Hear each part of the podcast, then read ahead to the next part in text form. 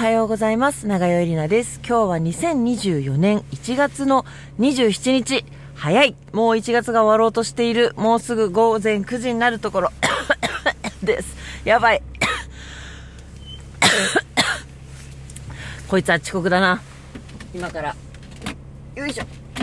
川崎市岡上まで毎週のワークショップのために向かいたいと思います。レッツゴーしたいと思います。遅刻です。こいつはいか。ちょっと、なんかね、冬はダメですね。最近全然ダメなんですよ。二度寝しちゃって、二度寝しちゃって、二度寝しちゃってね、目覚まし止めてからもう一回寝ちゃうんですよね。今日は寝坊してしまいました、本当に。かわいそうに鳥ちゃんたちをね、お腹すかして、ピーピー言ってたのに、起こすの遅くなっちゃって。ね。寒い。寒いです。冬だから当たり前なんですけれども、あのね、もう毎回言ってますけど、うち寒いんですよ。前の、去年まで住んでた、声が変だ。去年まで住んでた川崎のお家よりはね、やや、ややマシなんですが、それでも、寒いです。ちょっとね、あの、いろいろ対策してみたりしたんだけど、あの、プラダンっていうのを、あ、でもちょっと違うかも。お勝手口のところにドアがありまして、そこから来る冷気がすごいんですよ。でもキッチンに立つ気がしないのね。だからそのドアのところに隙間なくぴっちりプラダンを立ててみたところ、やや、ややマシになりました。あとはまあ、ホットカーペット引いたりとか、あれ、あの皆さん、テムって知ってます ?T-E-M-U。れは、会社はアメリカですけど、ど、どこの企業なんかな？わかんないけど、そのテムって、激安通販。なんか、タイルカーペット？四角いカーペットでこう組み合わせて使うやつね。あまりにも床が冷たいから、ちょっと床に敷こうと思って検索してたら、そのテムのやつがニトリの半額以下ぐらいだったんで安っと思って60枚買ってみたんです。そしたらまあ、ニトリの半額だなっていうくらいの薄さでした。60枚のタイルカーペットってどんだけ重たいもんが届くんだろう。大丈夫かな？運べるかな？なんて思ってたら全然楽々持てるぐらいの軽さであれ軽いなと思って。開けてみたらあの物は別にしっかりしてたんだけどちゃんと裏もこう滑らないように全然滑らないですようになってたしただ薄い。けど一応あのリビングのねご飯食べるテーブルの下と普段デスクワークする時の机の下だけ敷いてみたんですよ。なのでちょっと違うかもから、ね、全面敷き詰めてもよかったかもしれないけど。まあまああのエアコンとかねオイルヒーターとかつければそそこまでじゃないんですが。何ですかね家族が4人いるとかだったらリビングとお隣のダイニングとなんとかとみんな暖房つけて温めてもいいかもしれないけど私1人なんで自分1人なのに2部屋温めるとかもったいないじゃないですか。そんなにずっとあっち行ったりこっち行ったりするわけじゃないんでご飯食べるときはダイニングにいるし普段勉強したり仕事したり何するときはリビングにいるし寝るときは寝室。その自分の移動する場所全部温めてるともったいないんで基本的にはリビングだけ温めて鳥ちゃんたちいるんでね。鳥ちゃんたちの快適な温度にしてるんですけどそうするとキッチン行くとめっちゃ寒いんですよ。そうするとねなんかねこう料理する気が失せちゃってすぐにできるものかもうあったかいものおでんとかお鍋とかばっかり食べてますね。昔 TBS ラジオで TBS のアナウンサーの人が男の人であのとにかく鍋が好きでで簡単だし栄養も取れるし一年中鍋食べてますっていう人がいて。もういろいろ試して最終的にめちゃくちゃシンプルな具材に戻ってきたみたいなことをおっしゃってましたがあ確かにでも鍋ってね言ってみればお野菜似てるだけなんでシンプルでいいですよね。私も鍋ばっかり食べてます。鍋を鍋用の野菜を刻むぐらいはねできるんでね。でもそれ以上のことはもうできません。簡単なものばっかり食べてる。そのせいかどうかわからないですけれども夜中に非常に足がつるんですよ。特に合気道のお稽古行って帰ってきた日。もうねあの道場が寒いんです。本当に。基本的にエアコンはありません。で、まあ、地下なんであのややましな感じはするんですが半地下なんですよね道場がね。でも窓開けてるんです。そして扇風機までつけてるんです。あのインフルエンザ対策で。でえっ、ー、と道着って基本的にそれだけしか着ないじゃないですか。ズボンと上着をスースーのね上着を着るだけ。ちょっと耐えきれなくなって道着の下に薄い長袖の肌着は着てるんですけどまあそれでもねこの真冬にペロペロの服着てるわけですよ。でまあ動いてれば多少は暖かくなるんだけどでもそんな先生のお話聞く時間とかもあるんでそんな超汗かくほど温まるわけじゃないんですよ。でヒューッとね隙間風があの入ってくる。隙間風っていうか窓開けてんで。入ってくる道場なのであの手足がすごい冷えるんですよね。ちなみにあの足の裏も乾燥しちゃってすごい滑るんですよ。つるっと滑ってこけたりとかもするしグーって踏みしめた時にザーってスライドしたりするんですよね。それはあの上級者の方がそうなってるとちょっとかっこよかったりするんですけど私はただ無様に滑ってるだけなんですけどだからね、あの、今週、合気道の集中稽古で、1週間毎日お稽古があるっていう週なんです。ちょっと私は大学の試験があまりにも間に合わなすぎて、週の最初の方は行けなかったんですけど、夜ね、あの、今毎日お稽古してて、でせっかく体が温まってももう家帰ってくるまでには冷え冷えになってるんですよねであのちゃんと毎日お稽古の後はしっかりあったかいお風呂に入ってしっかり温めてから寝てるんですけど家が寒いので、あのー、なんだろうな例えば寝る部屋とかは電気毛布つけたりして寝室は暖かくできるんだけどそのお風呂上がった後の移動玄関前とか階段とかマジ冷蔵庫みたいなんですよ。そう冷蔵庫を毎回毎回通らないとトイレも行けないしお風呂にも入れないしなんかいろいろあまりにも寒いからねそういうのあの断熱方法とか調べたんだけどちょっとうちは何ていうのかしら昭和のお家というか玄関が異常に広くて吹き抜けになってて窓ばっかりなんですよ。あれはちょっとね受けらんないと思う。そうやってね一生懸命お風呂で温めて電気毛布つけて寝ても夜中にねつるんですよ足とか。でなんか調べたんだけど足がつる原因とかねいろんな病院のホームページにいろんなことが書いてあったけどなんかこれだっていうのはなくて、まあ、規則正しい生活しましょうとか栄養バランス。これが足りないからなるんですみたいなものはなくて、まあ、でもこういうの食べるといいですよとかは書いてあったんですけどでも年取ってくると増えるらしいです。この12年で私は体をつることがすごい増えて昨日もそのねあの道場で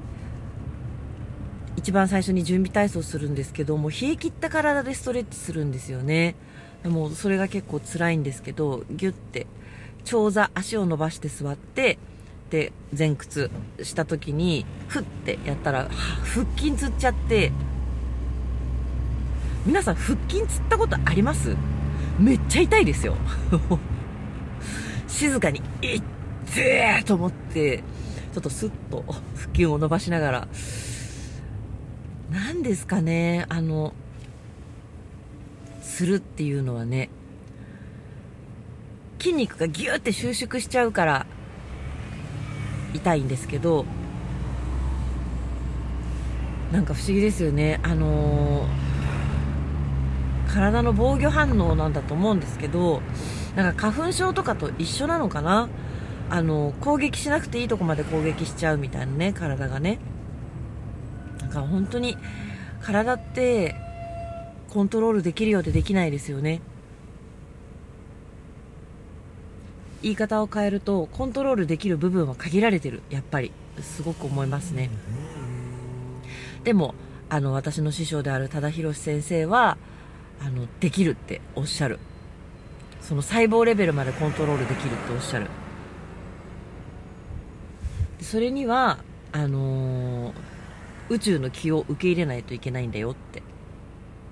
で宇宙って大気圏の向こう側のことじゃないからねって。ここも全部含めて宇宙であるし我々は全員宇宙の子供である。宇宙の産物なんだっていう。でそういう中で生きている。のであって多田先生がおっしゃるには気っていうのはまあ電気信号だろうと。体をね筋肉を動かす指令を出すのは電気ですから。その大気の中にもその先の宇宙の中にも充満しているその気というエネルギーを受け入れてでいろんなものに抵抗しちゃいけないよっていう。でその自覚なく使っている体をちゃんと自覚的にそれを使ってで気というものがありそれが体を動かしてるんだっていうことを疑ってはダメなんだ断定しなさい。そうであるって。断定しなさいっつって。そうすると病とかにもねあの病っていうのはつまり何かって言ったら病が体に入ってくるとか体の中で起きる。それによりも自分の方が弱ければ病が勝つんだ。そして病気になるんだと。病よりも自分の方が強ければ病に勝てるんだ。ただ一回病になっちゃったらそこから病になるってことはつまりその時も自分が弱ってるってことだから弱い自分で対抗したって勝てるわけないよって。だから普段から強くしとくんだよっておっしゃるんです。何べんも言ってますけど今年95歳になる人がめっちゃ元気でで私が1もう間もなく1年経ちますけど1年間お稽古通ってる中で多田先生が調子悪かった日1回もないんですよ。95歳でねバリバリお稽古されてる。寒そうにされてることも暑そうにされてることもないです。あの先生がおっしゃるとねあのあまりにも説得力があってそうなのかなんかそういう域に達することも人間はね訓練して何か悟りを開けばいいんですかね？わかんないけど訓練次第で人間はそこまで丈夫になれるっていうことをね。多田先生がいつも証明してくださってるのでそうなんだろうなとは思ってます。あの呼吸がとにかく大事であると。でこれはあのヨガでもそうだしもう何千年も前から言われてることですからね。間違いないんだよってね。おっしゃってる。呼吸をする時にね体を響かせるんですよ。そういう呼吸法の訓練法があって最初は「あー」って言いながら息を吐く。で次は「あー」あー。有声音から無声音「あー」って言ってるんだけど音を出さずに「あー」っていう。でその次は無声で「音を出さずに「あー」と言ったら途中からそこから透明な呼吸につって。でその「あー」って言ってると体が響く「あー」っていう振動が送られる。それを「あー」って言ってなくても声帯を使わなくても震わせなくても振動が体に来るような呼吸を常にしているとそのエネルギーが充満するんだそうですよ。なかなか難しいけどね。これは毎日やりなさいって。呼吸をしっかりやっておくとそういう病とかにかからないんだよって。いつも多田先生はおっしゃってます。なかなかねたどり着けないですけれども。多田先生が普段どんな生活をしているのか私は多田先生のモーニングルーティンとかが見たいです。やってくれないかしら。YouTube とか。すごい本当にねなんかこうずっと人生武道とともに生きてきていて美しいですよね。なんか本当にあんな風に生きられたらいいなと思いますけど根が怠け者でぐうたらなのでね今週の歓迎会も全部行けなかったしなかなかですけれども。でも武道はいいですよ。本当に武道のにもいろんな種類がありますけど合気道は本当にいいです。合気道の良さ何回も言ってるけど今日も語っちゃおうかな。まず勝敗がないっていうね。勝ち負けがないっていう。ただひたすらこう己を磨いていくのみ。で技術を磨くことではないんですよ。あの動く禅だって多田先生はおっしゃってます。だから本当に修行なんですけどでもその修行は技術を通してやるっていうね。だからヨガと似てます。ヨガもあのポーズのお稽古をするけれどポーズを取れるようになることがヨガじゃないんだよって。最終的にはあのじっと座っていられる。あのパドマーサナっていうねハスの形っていう足を組んで座っているポーズだったりとか、えーと、シャバーサナっていう死体のポーズですねとかでこうずっと静かに座っていられる心を乱されることもなく体が乱れることもなくそこに至るポーズの上ではねそこに至って三昧っていうね境地に至ることが目的であるとで合気道も一緒なんですで、えーと、物事が対立してはいけない。対立するとあの技をかける時に相手がグッて引っ張られたのに対して自分もグッて踏ん張るとそこで反発が生まれちゃうんだけど反発しないで私はちょっと説明できないですけれどもでも本当にそうなんですよ。なんかギュッて筋肉固めてギュッて引っ張られると自分もギュッて固まっちゃう。そうするとそこで技がね膠着するんですよ。お互い単純に力の強い人が勝っちゃう。けどそこでふっと力を抜いて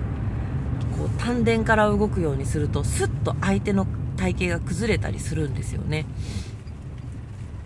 なんかその力で拮抗してもう戦争とかまさにそうじゃないですか。力で拮抗してどっちの力が強いのかっていうことを証明することだけじゃないですか、えー、どっちの主張が正しいのかどっちの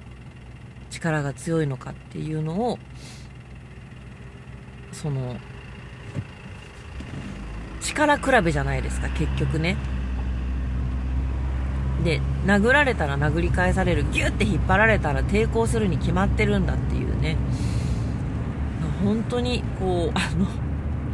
みんなが合気道やってくれたらいいのになと思います。もう本当にそこに対立はなくてですね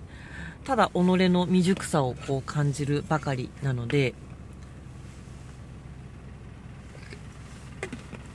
でこれは多田先生もいつもおっしゃってるしその上の合気道の始祖である上柴森編先生もよくおっしゃってたことだそうなんですけど、まあ、合気道とは愛であると。であの明るくやんなさいってグッて真面目な顔してギュッて眉間にしわを寄せたような状態でやっちゃいけないよ。明るい気持ちで愉快にやるんだっておっしゃるし多田先生自身もすごいユーモアのある方であのよくお話聞いてて笑っちゃうんですけどそういうなんかこう思い詰めないみたいなね。からあの本当に上の8段の先生とか7段の先生とかもいつもニコニコしててなんかすっごい優しいです。ですごい 昨日もね8段の坪井先生のお稽古だったんですけどごめんなさいね合気道の話ばっかりで。あの合気道のお稽古の仕方っていろいろあるんですけど1対1で技を掛け合ってお稽古することもあればかかり稽古って言って5人ぐらいでグループになってお稽古する場合もあるんです。で技を取る人と受ける人に分かれるんですけど技を取る人が1人いて受ける人が周りを囲んで「やー」って1人ずつその人にかかっていくっていうね。で右左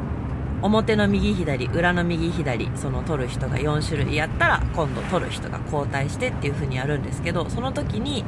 上位の段の人からや最初にやっていくんですよ。で私は PayPay なのでもういつも一番最後にやる。でもそれがすごいありがたいんですよ。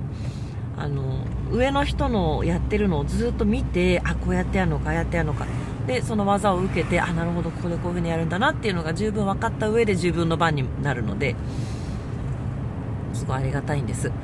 であの私はちょっともう袴履いてる人はみんな上みたいな感じでそれ以上の誰が何段なのかとかまでは把握してないんですけど皆さんはもう道場に長く通ってらっしゃるので誰が何段かとかね多分分かってらっしゃってさっとね段が上の方から始められるんですけど結構すごい若いのに多分20代とかもう肌ツヤツヤの女性が最近6段になられたんですよ。6段って相当ですよ。もうずっと若い頃からやっていてで6段とかになってくるともう試験ないんでね。もう先生が認めた人にこうスッと段位が降りてくる感じなので。若くてもすごい上段者の人もいるしなんかもう60過ぎてから合気道を始められた方とかもいらっしゃるのでその方はすごい年配だけど初段だったりとかもねするから年齢じゃないんですよ。でもまあ比較的傾向としては年齢が上の方が段位も上位であることの方が多いです。長くやってるからね。もう50年とかやってらっしゃる方とかいらっしゃるからね。でもなんかそれでこう順番でちょっとお稽古の中で混乱があったらしくて。坪井先生が「はいはいはいはい。あれだよ？年寄り年寄りから先にやるわけじゃないんだよ」っつって。あの冗談の人からやるんだからね。別に年寄りファーストじゃないよ。とか言って。なんか可愛いんですよとにかく。今のちょっと坪井先生の可愛らしさはねあの通じなかったですけど。でも可愛いんです先生たちが。本当にあの坪井先生8段の坪井先生9段の多田先生もうすごい達人なんだけどなんか可愛いんですよ。もう私も本当にああいう風になりたいなと思って可愛げのあるおばあちゃんになりたいです。今のところはまだそんなに可愛げはないですけどあの力が入っちゃうししかめっ面になっちゃうし。でも楽しいです。合気道本当に楽しい。未だに何にもできないんですけどあ今日も何にもできなかったなと思って終わるんですけどでも1回のお稽古で1個ぐらいあこれは初めてやったけど手の取り方はこうなんだなああなんだなっていうことがほんの1ミリずつぐらいね分かってくるので。なんかでもそういう意味ではダンスとかより分かりやすいかもしれない。ダンスで何かができるって言えるのってすごい難しくて。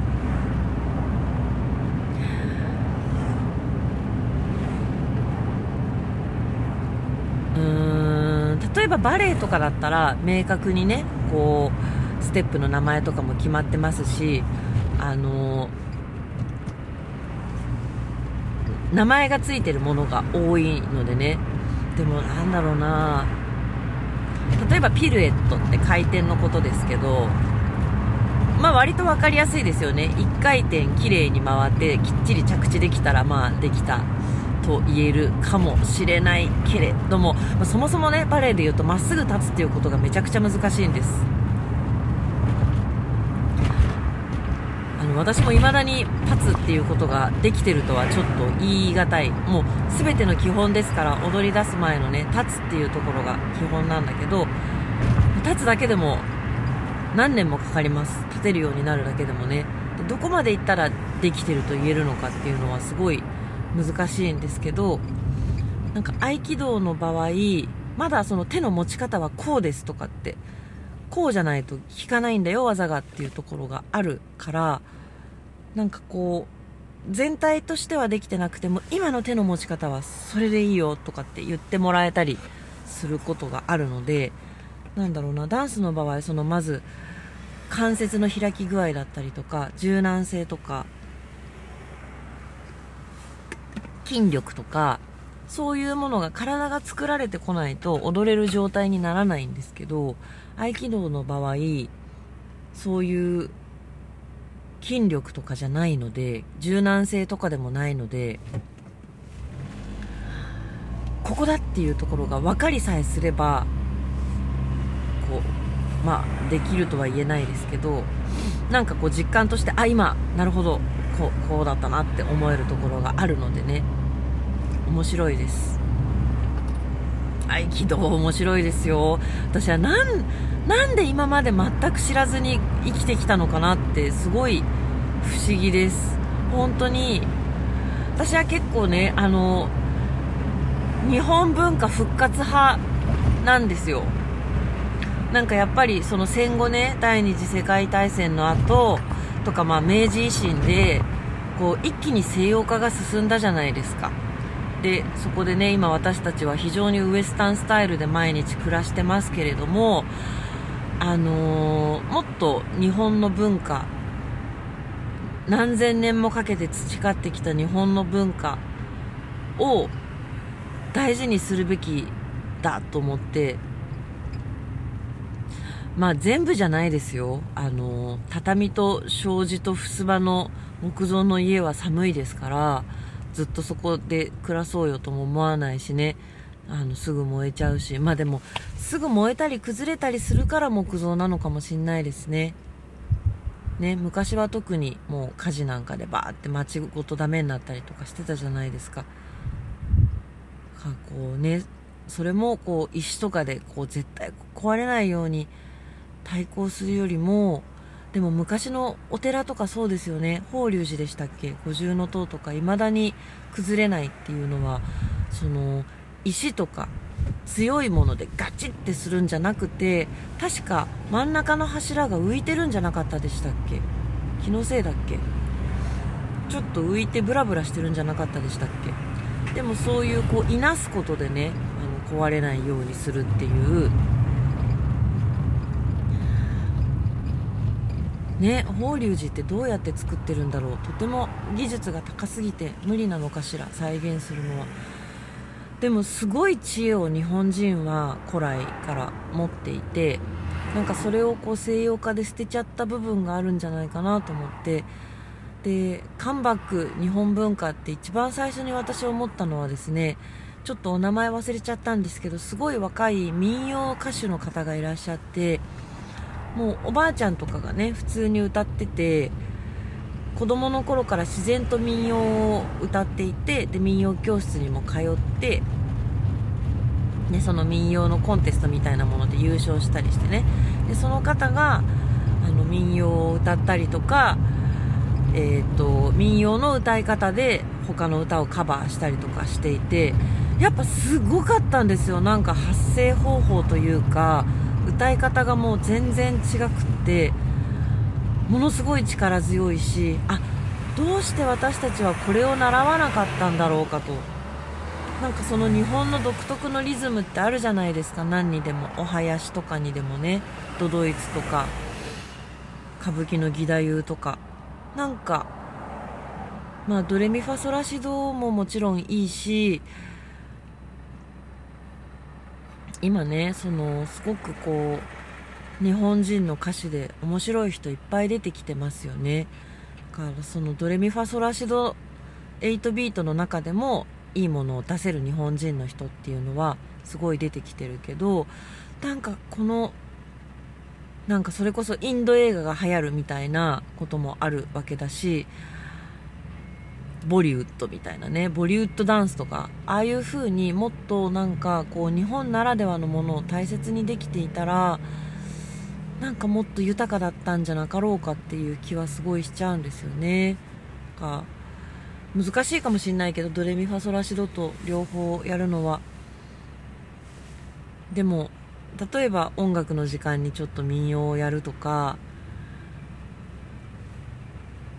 体育の時間も西洋的なストレッチとか跳び箱とかだけじゃなくってその合気道の受け身だったりとか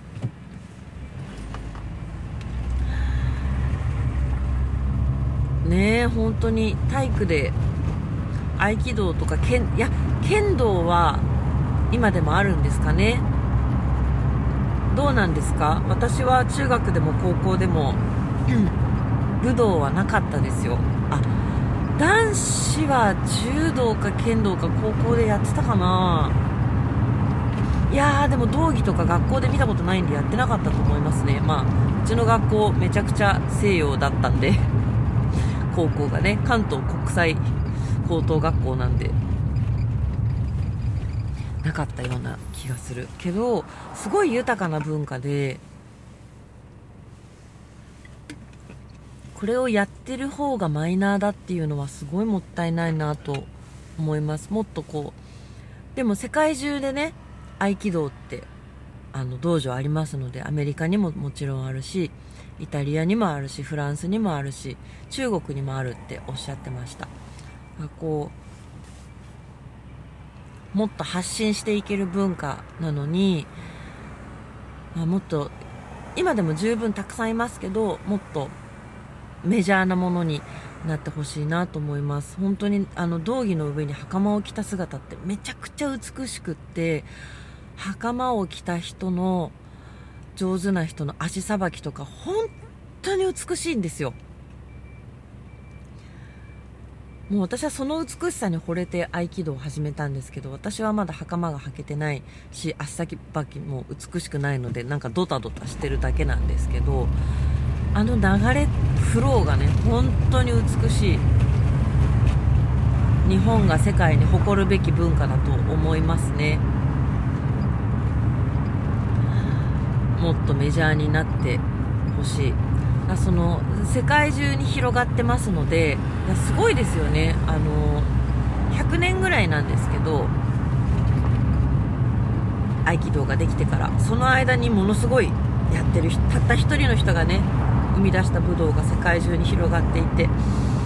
ちの道場には外国人の方が結構いらっしゃいます。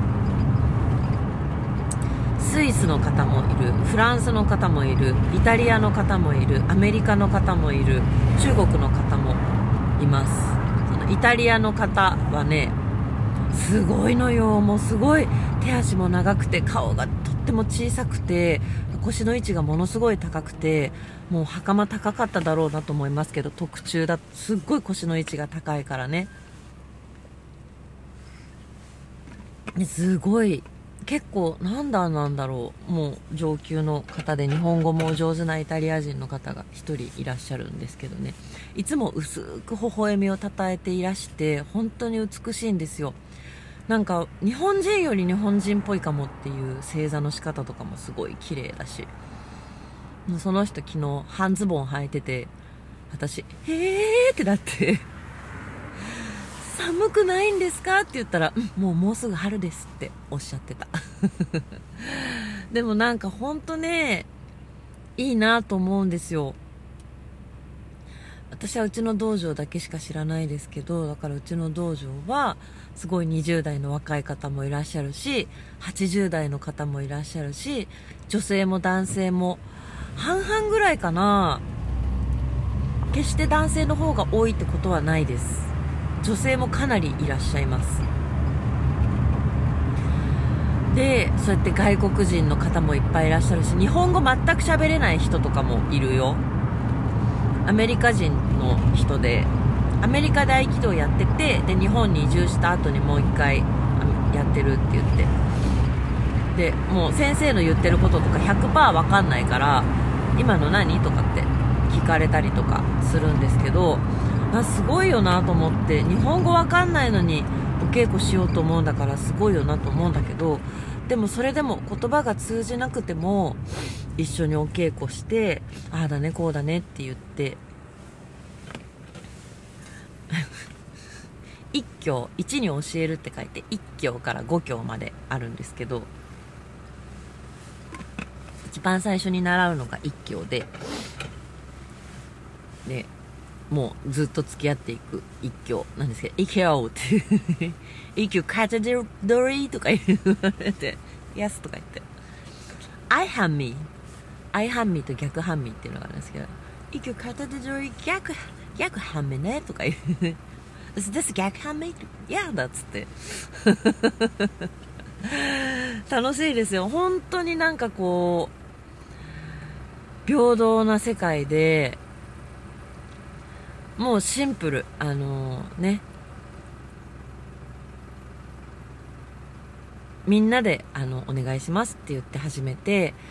でその係稽古っつって5人ぐらいのグループに分かれる時には、まあ、そのグループの軸になってくださる上段の方がいらっしゃるのね、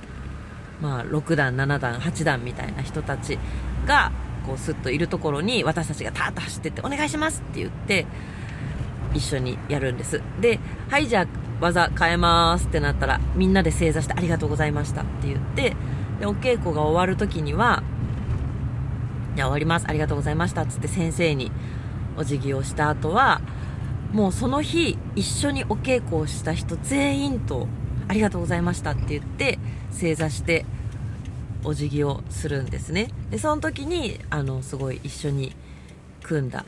上の方とかが今日受け身ちょっと上手くなってたよなんて言ってくれたりして ありがとうございますとか言って。で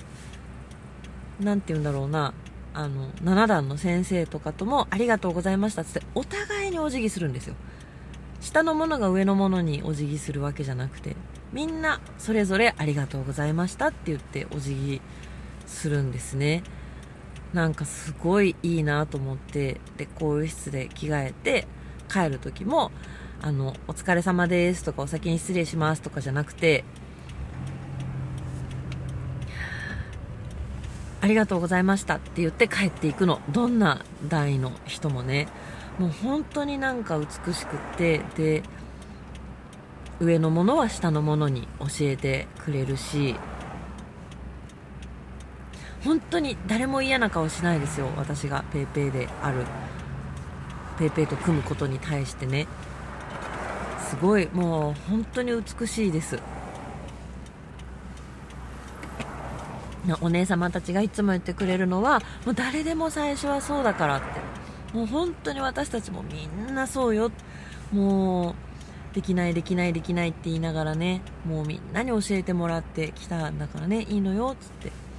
でどんどんね自分が素敵だなって思う先生とか組みたいなって思う人のところに自分からどんどん走っていってお願いしますって言えばいいのよっつって。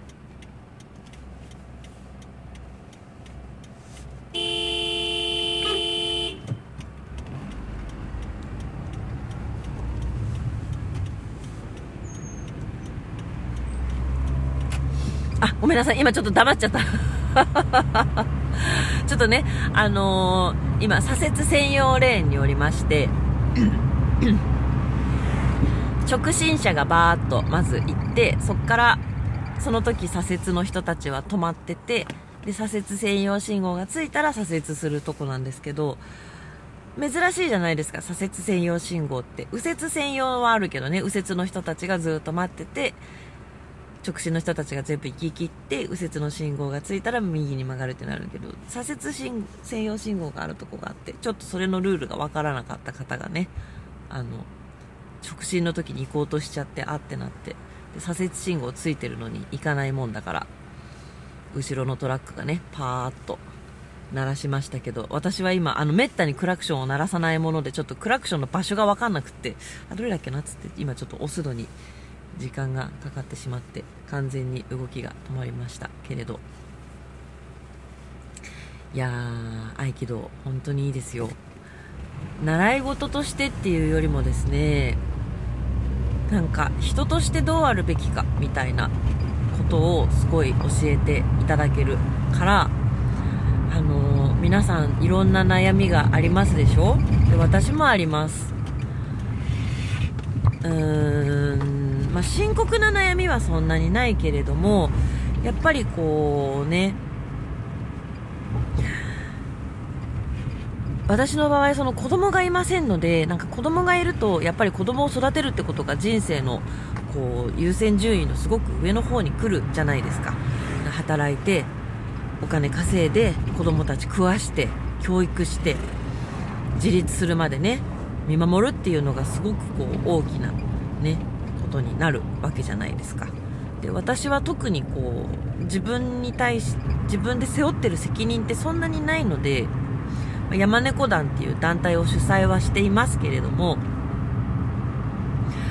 子供を育てるとかっていうのとはやっぱり違うし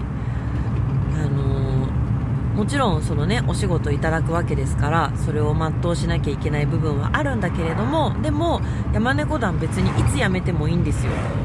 会社組織じゃないので、あの雇ってる人がいるわけでもないし関わってくれてるメンバーがいつ抜けても構わないのと同じように私も別に何らかの事情で辞めたいと思ったらいつ辞めてもいいんです。そこはお互いに自由なんですね。でそういう中で私が絶対にやらなきゃいけないことってこの人生で意外とないんですよ。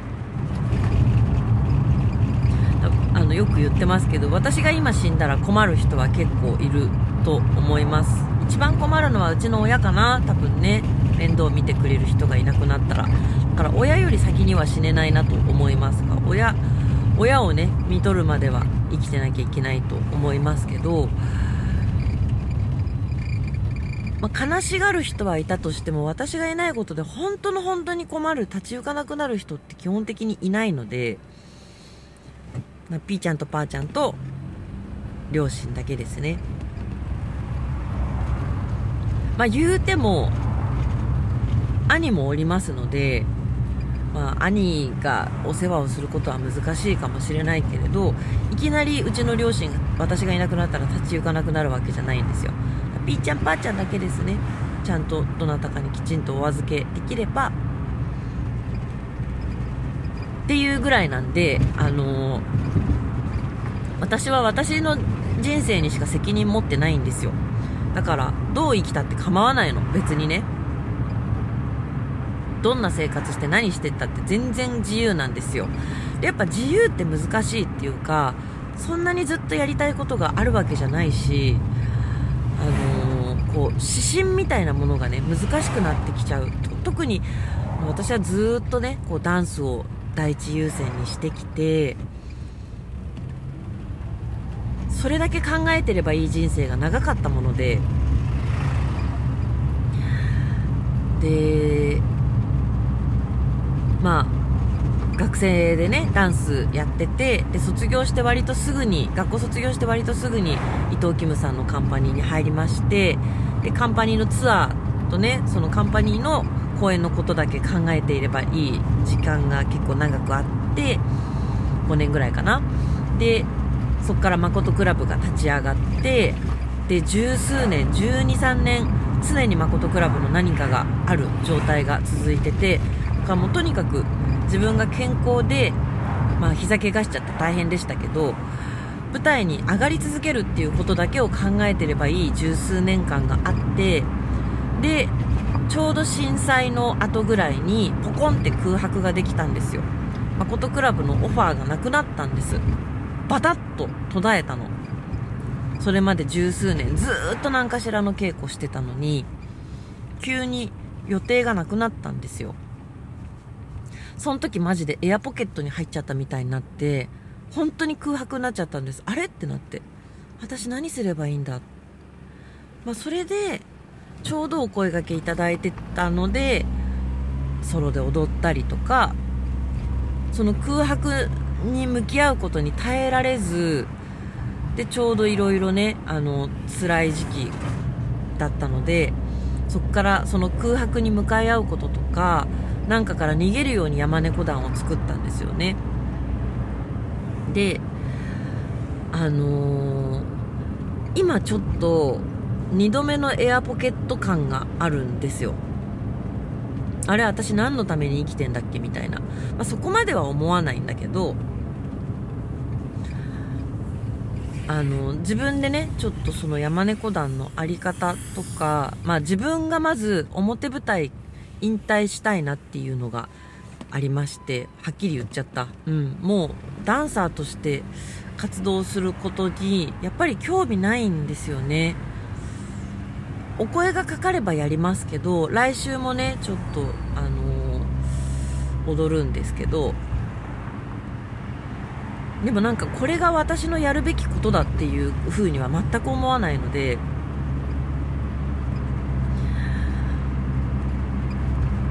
で、まあ、山猫団として今年お仕事ねもう決まってるものがありますのでそれもやるんですけど何ですかねなんかやるんだ絶対これで行くんだみたいな感じではなくなってきてましてあれ私なんか人生で何するんだっけみたいな結構もう何年もそういう感じなんですけど割と実は。でもこうねあの何て言うんだろう。私は究極の受け身ですのでちょっとお仕事がいただけたりだとかあとは今向かっている山猫式文化教室でねあのにずっと通ってきてくれてる人たちがいてこの人たちに本物の舞台に立たせてあげたい。この人たちに本物のダンスの舞台を経験させてあげたいっていうのがすごくあったので去年今日ちょうど1年前ですね。1月29日に舞台をやりました。でもう一回やってほしいっていう声はお客さんからもあるし出演者からもあるしあのあれなんですけどやれます。あのねもう一回同じことをね。やろうと思えばやれるしなんかこれをねいろんなところで市民参加型作品っていうのをいろんなところでいろんなホールと共同してやっていくっていうことをこの先もやってってもいいんですけどなんかやっぱ同じことを繰り返すっていうのがどうも苦手でして市民参加型公演っていうものに対してなんかこうちょっとやり方が見えちゃった部分があってそんなことないんですよ、本当はね。もっともっといい作品も作れるだろうし、もっと違うやり方もあるだろうし、それを探求していってもいいんだと思うんだけど、なんか、どうやってやっていいか分かんない中、必死にやってる時ってめちゃくちゃ楽しいんですよね。やっぱり辛いけど楽しいんですよね。で、なんかこう、そこまで労力かけなくても、いい舞台ができちゃったっていうとちょっと言い方悪いけど、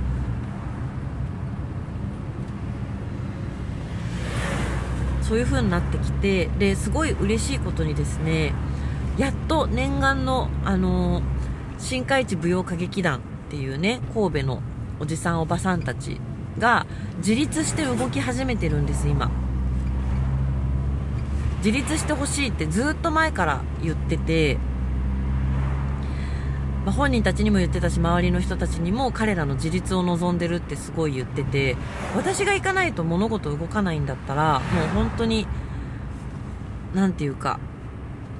よよくないので私がいなくても彼らが自発的に動けるようになってほしくてで彼らみたいなね元気な高齢者まだ高齢者じゃないですけど元気な中年の姿を見せることってすごい意義があると思っててあの人たちはもっと活躍できるってずっと思ってで私がこう焚きつけなくても動いてくれるようにならないかなと思ったんですけどこの間の12月ね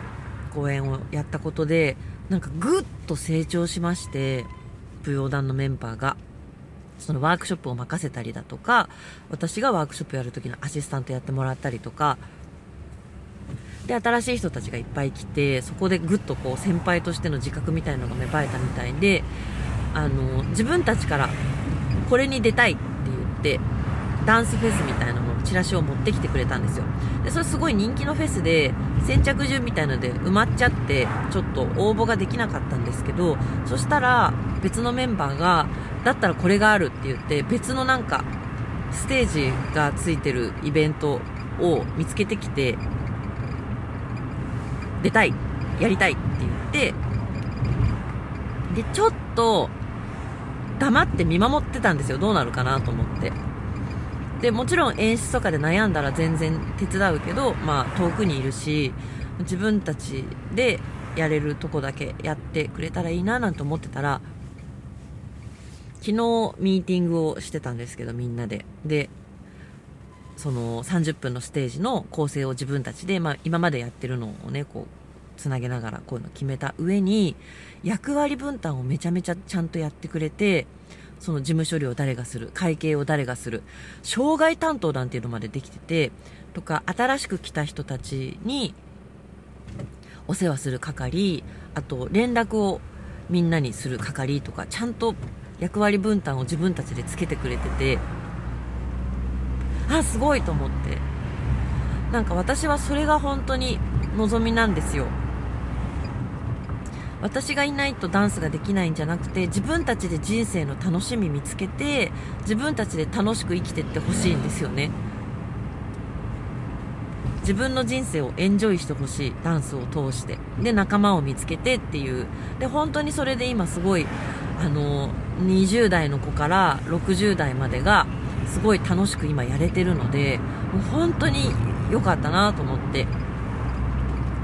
でそうやって一つやや手が離れそうな人たちがいる。でもそうなってくるとなんかこう一つ肩の荷がね降りたような感じがしてじゃあ次私何やろっかなってなった時にちょっとまだ今ややなんとなくこういうことかなと思いつつ空白が続いてるんですよね。で時間ができると考えちゃう。それで今大学行ったりもしてますけれども大学で勉強をすることの先に何があるんだろうっていうのはちょっと正直自分でもよく分かってないんです。で何のために大学行くのとかなんかそんなコスパの悪いことみたいなこととかも言われたりしたんですけど確かになみたいな。今すぐ仕事に結びつくわけじゃない。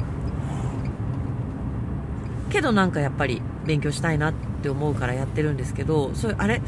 私この先の人生何するんだっけとか何のために生きるんだっけみたいな疑問がパパパパパってやっぱ湧いてきちゃうことは私もあります。でもみんなあるよね。なんかやっぱりあの年取って最前線みたいないくつになっても最前線の方ももちろんいらっしゃいますよ。本当羨ましいと思うけど私の友達のハトちゃんねあのアニメーションの学校に通ってたんですけどそこのメインの講師の先生80何歳っつってた。めちゃめちゃ元気っつってた。未だにバリバリ教えてるしもうすごい仕事もしてるしそういう方もいらっしゃるけどそれなんかねちょっと同じにはなれないっていうかいくつになっても現役でバリバリで最前線でっていうのがみんながみんなできるわけじゃないですよね。でそうなってこううーんみたいになってる時になんか合気道にすごい救われてるんですよ。なんかとにかく健康であること。で自分を高めていくこと。だからなんだとかじゃなくて純粋にそれをこう突き詰めている先生方とかを見てるととにかくなんか魂が美しい感じがするんですよね。だからそんなにごちゃごちゃごちゃごちゃ難しいこと考えないであのとにかく自分を磨いていけばいいじゃないかって。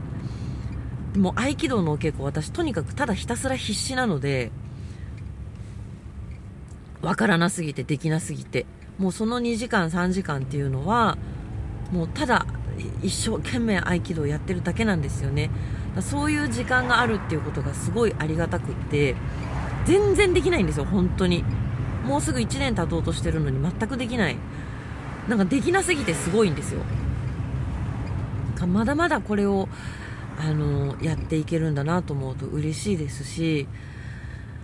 それがどう人のために役に立つのかはわからないけど少なくとも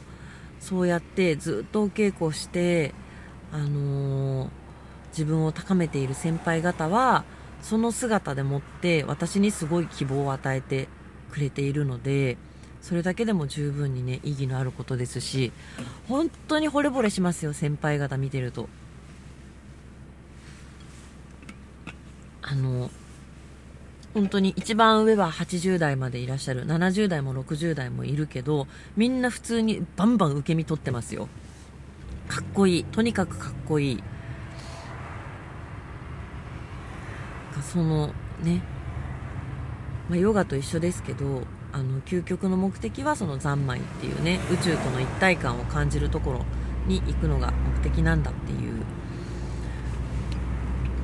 そういう風にね修行をして生きてきた方たちが先人たちがたくさんいらっしゃるのでなんかそういうごちゃごちゃ言わんと。でその例えば体の力を抜くってことは心の力を抜くことと同義なんですよほとんど。ってガチガチに緊張しちゃったりする自分とかっていうのを合気道の中でね緩めていけるしなんかそういう風にいいんだよこれでってできなくったっていいしただただお稽古すればいいんだよっていうことを道場で教えていただいてるんですよね。だから本当にこう私がなんか合気道に飛びついたのはなんかそこでなんで合気道始めようと思われたんですかって言われた時にスルッとなんとなく自分の口から出てきたのは人生ここまでめちゃくちゃな生き方をしてきてなんか道道というものに入りたいと思ったんですって答えたんですけど本当にそういうことだなと思ってなんかすごい救われてます。ちゃんとお稽古ねあの休まず全部行けてるかって言ったらそうではなくてもう本当に大学の試験が間に合わなすぎてお休みもしましたし疲れ果てちゃっていけなかったこととかもあります。それでもなんか私はこれをやめたら本当にダメになるっていう感じがするのでなんか自分の芯を作るために合気道をこれからも続けていこうと思います。なんか自分に芯がないからこそ合気道が響いたんだと思うんですよね。その皆さんの立ち姿こうスッと精神が安定してる感じ。本当に皆さんなんかこう目がカッと開いていて迷いがないっていうかねスッとしてらっしゃるので先生をはじめ本当に皆さんが。なんかだからそう。どんなになっちゃっても合気道さえ続けていければ大丈夫じゃないないかっていう感じがしております。でこう役に立たなきゃいけないとか何かを成し遂げなきゃいけないとかなんかそういうプレッシャーを知らず知らずのうちに感じてた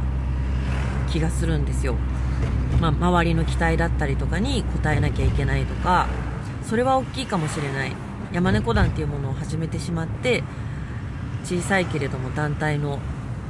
を主催する側になってなんかこう提供しなくてはいけない。何かを提供する人間でなくてはいけないってそれは今でも思ってるところあります。受け取るばっかりじゃなくて与えられる人間にならなくちゃいけないっていうのはねそれはすごい思ってるんですけどそれがすごいこう時にはプレッシャーになっちゃうことがあって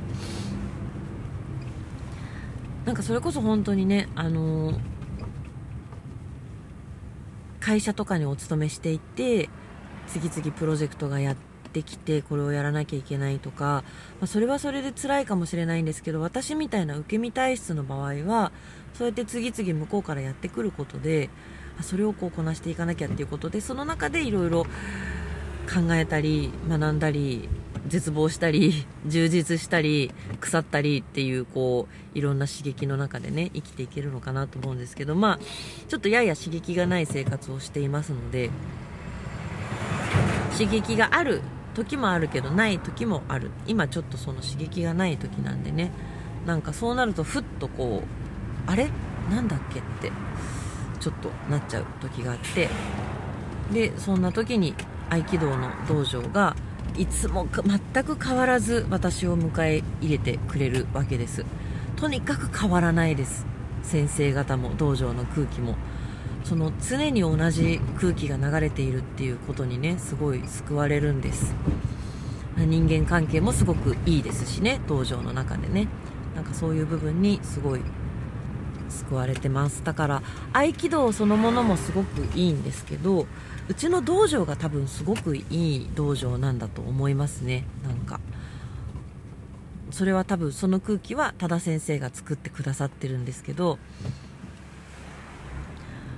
明るくね楽しくみんなでやっていこうねっていう空気をね作ってくださっててそこに浸れることが本当にいいですね。愛機会多田塾月草寺道場。あのなかなかね私より新しい方がねそんなにたくさん入ってこないんですよね。なんかもっと仲間が増えたらいいなと思ってるんですけど。